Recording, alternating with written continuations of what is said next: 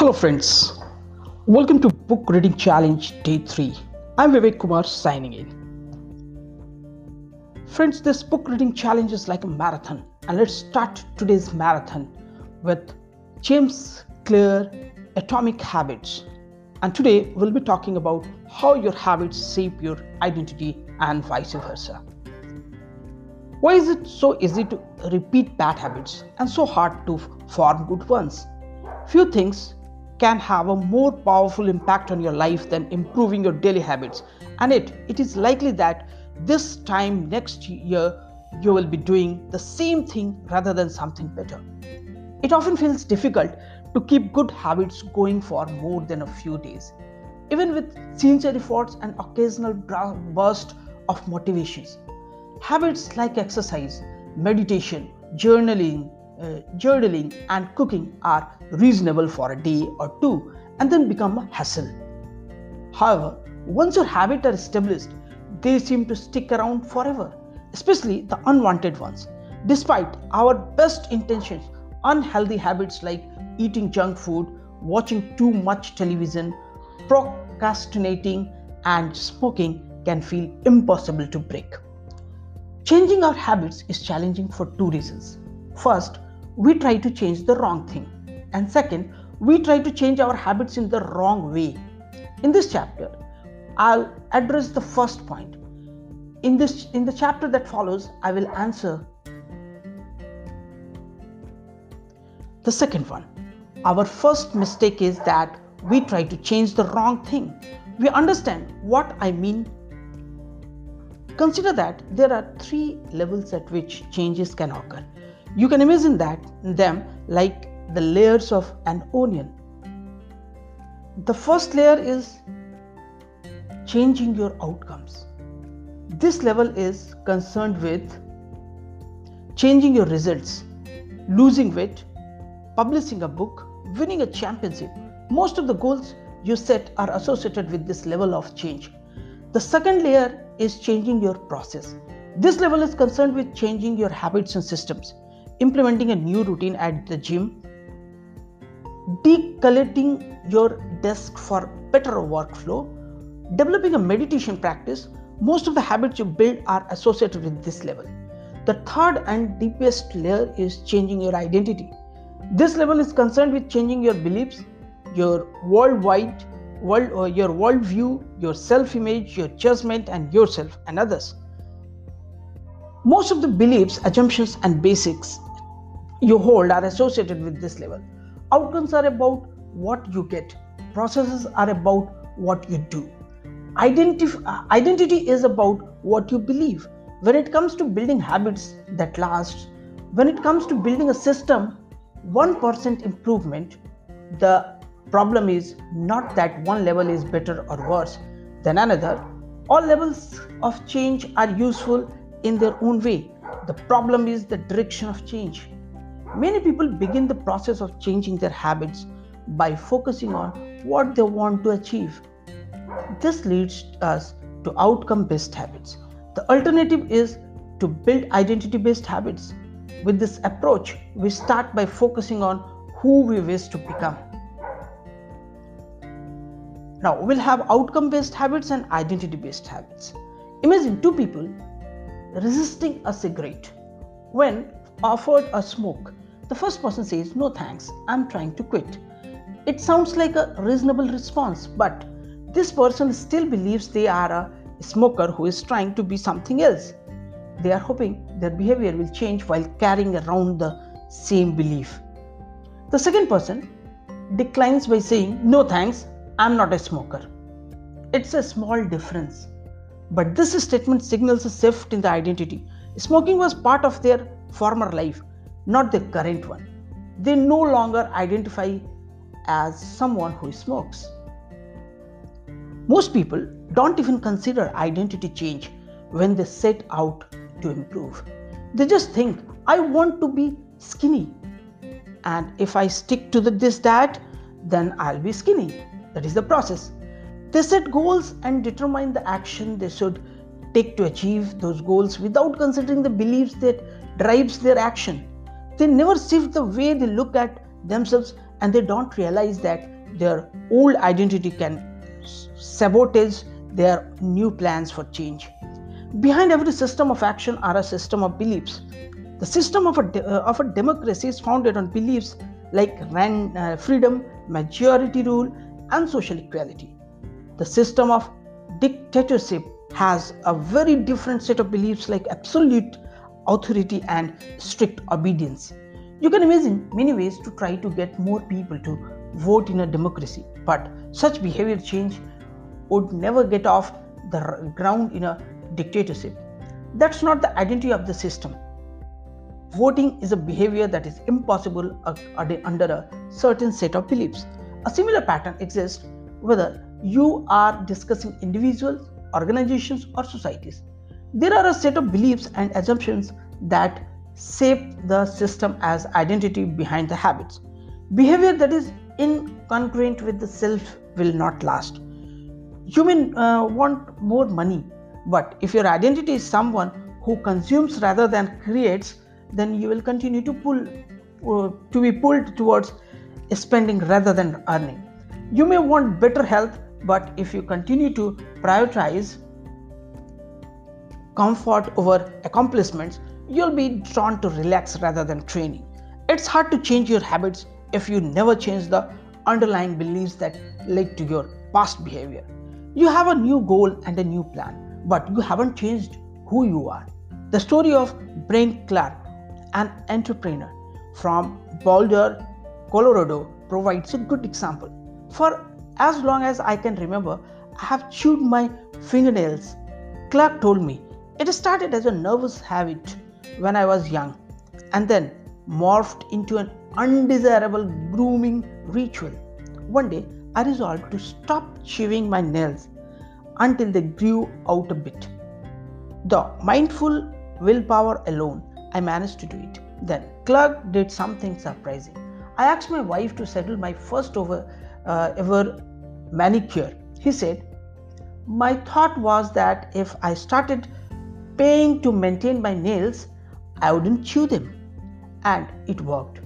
But not for the monetary reason. What happened was the manicure made my fingers look really nice for the first time. The manicurist even said that other than the chewing, I had really healthy, attractive nails. Suddenly, I was proud of my fingernails. And even though that's something I had never aspired to, it made all the difference. I have never chewed my nails since, not even a single close call. And it's because I now take pride in properly caring for them. The ultimate form of intrinsic motivation is when a habit becomes part of your identity. It's one thing to say, I am the type of person who wants this. It's something very different to say, I am the type of person who is this. The more pride you have in a particular aspect of your identity, the more motivated you will be to maintain the habits associated with it. If you are proud of how your hair looks, you will develop all sorts of habits to care for and maintain it. If you are proud of the size of your biceps, you'll make sure you never skip an underbody workout. If you're proud of the scarves you knit, you will be more likely to spend hours knitting each week. Once your pride gets involved, you will fight tooth and nail to maintain your habits. True behavior change is identity change. You might start a habit because of motivation, but the only reason you will stick with one is that it becomes part of your identity. Anyone can convince themselves to visit the gym or eat healthy one or once or twice, but if you don't shift the belief behind the behavior, then it is hard to stick with long-term changes. Improvements are only temporary until they become part of your of who you are. The goal is not to read a book, the goal is to become a reader. The goal is not to run a marathon, the goal is to become a runner. The goal is not to learn an instrument, the goal is to become a musician. Your behavior are usually a reflection of your identity. What you do is an indication of the type of person you believe that you are, either consciously or non consciously. Research has shown that one, once a person believes in a particular aspect of their identity, they are more likely to act in alignment with the belief. For example, people who are identified as being a voter were more likely to vote than those who simply claimed voting. Was an action, just they claim that voting was an action they wanted to perform. Similarly, the person who incorporates exercise into their identity doesn't have to convince themselves to train. Doing the right thing is easy. After all, when you when your behavior and your identity are fully aligned, you are no longer pursuing behavior change. You are simply acting like the type of person you already believe yourself to be. Like all aspects of habit formation, this too is a double edged sword. When working for an identity change can be a powerful force for self improvement, when working against you, the identity change can be a curse. Once you have a, you have adopted an identity, it can be easy to let your allegiance to it impact your ability to change. Many people walk through life in a cognitive slumber, blindly following the norms attached to their identity. I'm terrible with directions. I'm not a morning person. I'm bad at remembering people's name. I'm always late. I'm not good with technology. I'm horrible at math. And a thousand of other variations. When you have repeated a story to yourself for years, it is easy to slide into these mental groups and accept them as facts. In time, you begin to resist certain actions because that's not who I am. There is internal pressure to maintain your self image and behave in a way that is consistent with your beliefs. You find whatever you, way you can avoid contracting yourself. The more deeply a thought of action or action is tied to your identity, the more difficult it is to change it. It can feel comfortable to believe what your culture believes, like group identity, or to do what unfolds your self image, that is your personal identity. Even if it's wrong, the biggest barrier to positive change at any level individual, team, society is identity conflict. Good habits can make rational sense, but if they conflict with your identity, you will fail to put them into action. On any day, you may struggle with your habit because you are too busy or too tired or too overwhelmed or hundreds of other reasons over the long run. However, the real reason you fail to stick with habits is that your self image gets in the way. This is why you can't get to, to you know, you, you can't get too attached to one version of your identity. Progress requires unlearning Becoming the best version of yourself requires you to continuously edit your beliefs and to upgrade and expand your identity. This brings up to an important question. If your beliefs and world uh, worldview plays such an important role in your behavior, where do you where do they come from in the first place? How exactly is your identity formed? And how can you emphasize new aspects of your identity that serves you and gradually erase the piece that hinders you. The two step process to change your identity. Your identity emerges out of your habits.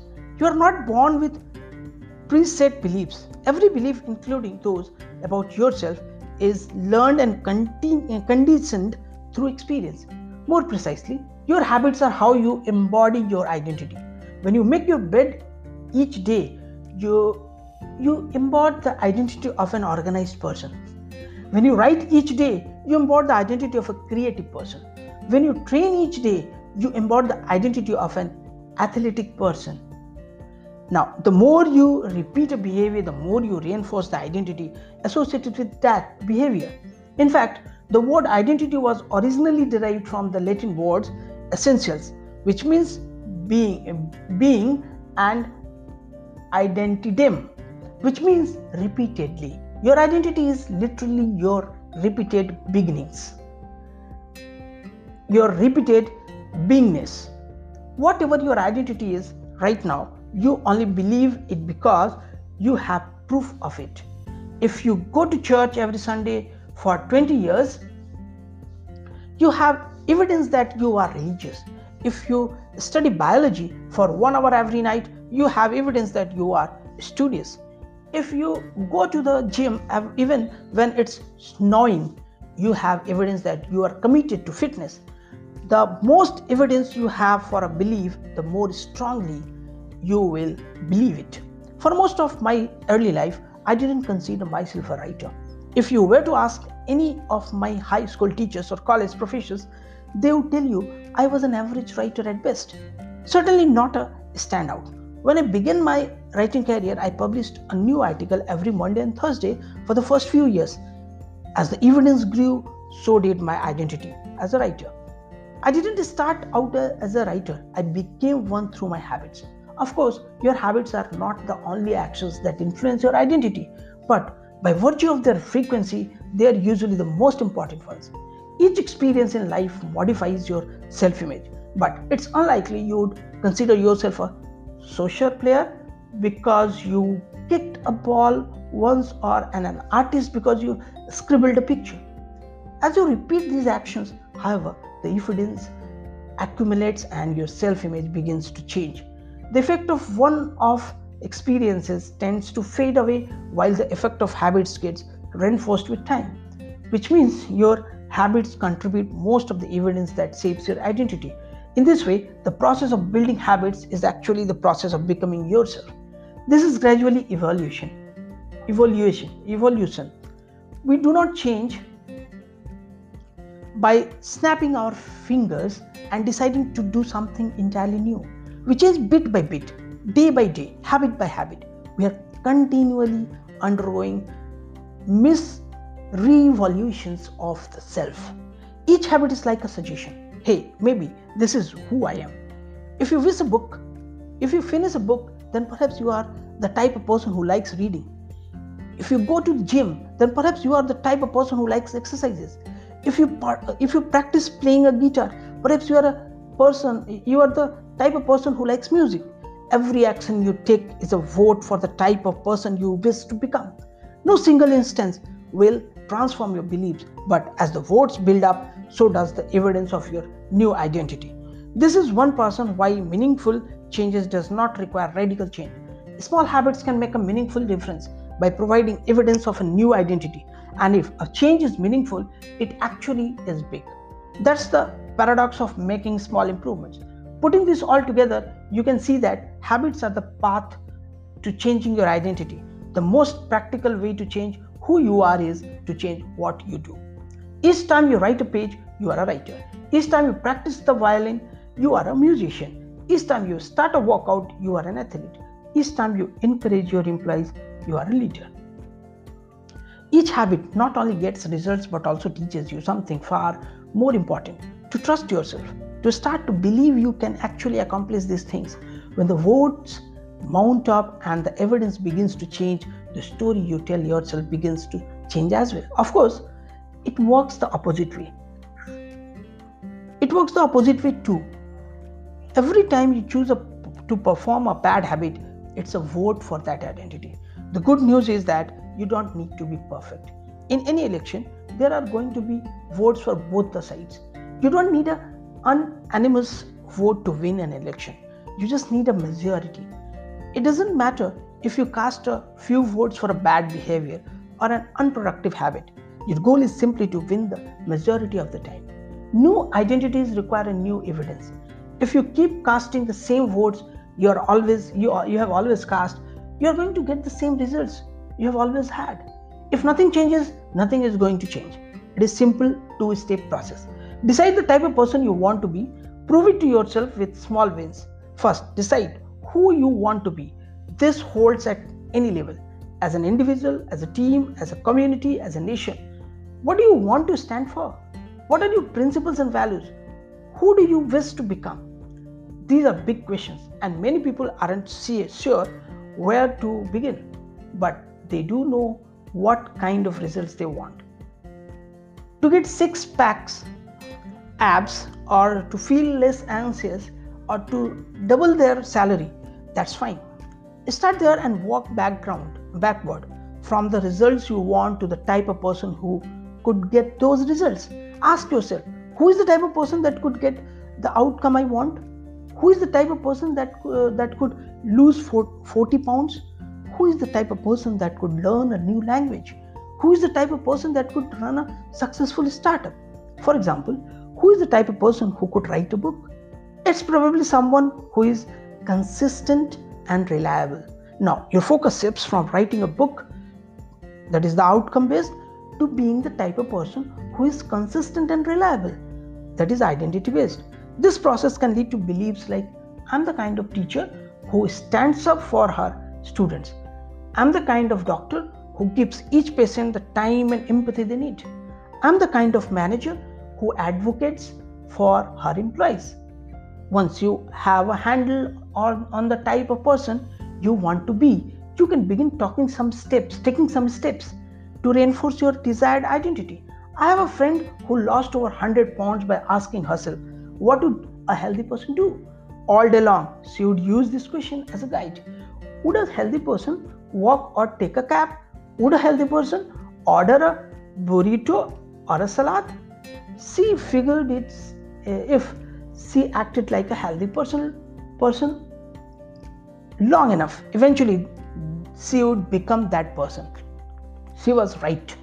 The concept concept of identity based habit is our first introduction to another key theme in this book feedback loops. Your habits shape your identity and your identity shape your habits. It's a two way street. The formation of all habits is a feedback loop a concept we will explore in depth in the next chapter. But it's important to let your values principles and identity drive the loop rather than you know the loop rather than your results. The focus should always be on becoming that type of person not getting a particular outcome. The real reason habit matters identity change is the north star of habit change the remainder of this book will provide you with step by step instructions on how to build better habits in yourself your family, your team, your company, and anywhere else you wish. But the true question is are you becoming the type of person you want to become? The first step is not what or how, but who. You need to know who you want to be. Otherwise, your quest for change is like a boat without a rudder. And that's why we are starting here. You have the power to change your beliefs about yourself. Your identity is not set in stone you have a choice in every moment. You can choose the identity you want to reinforce today with the habits you choose today. And brings us, and this brings us to the deeper purpose of this book and the real reason habits matter.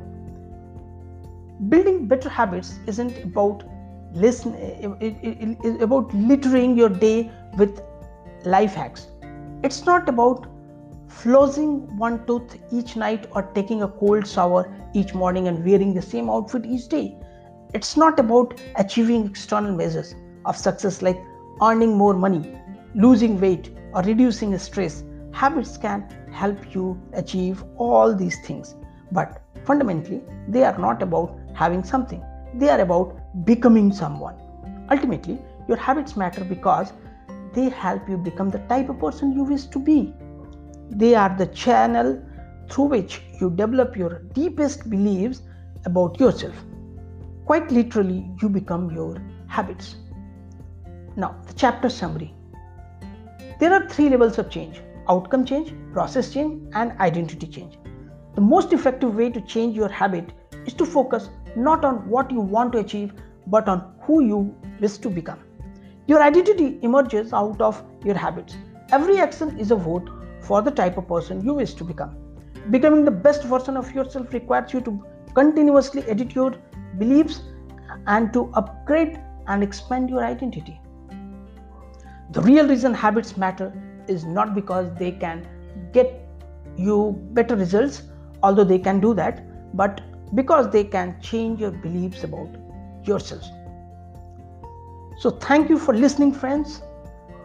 Now it's Vivek Kumar signing off for today and hope to meet you tomorrow once again. Thank you very much.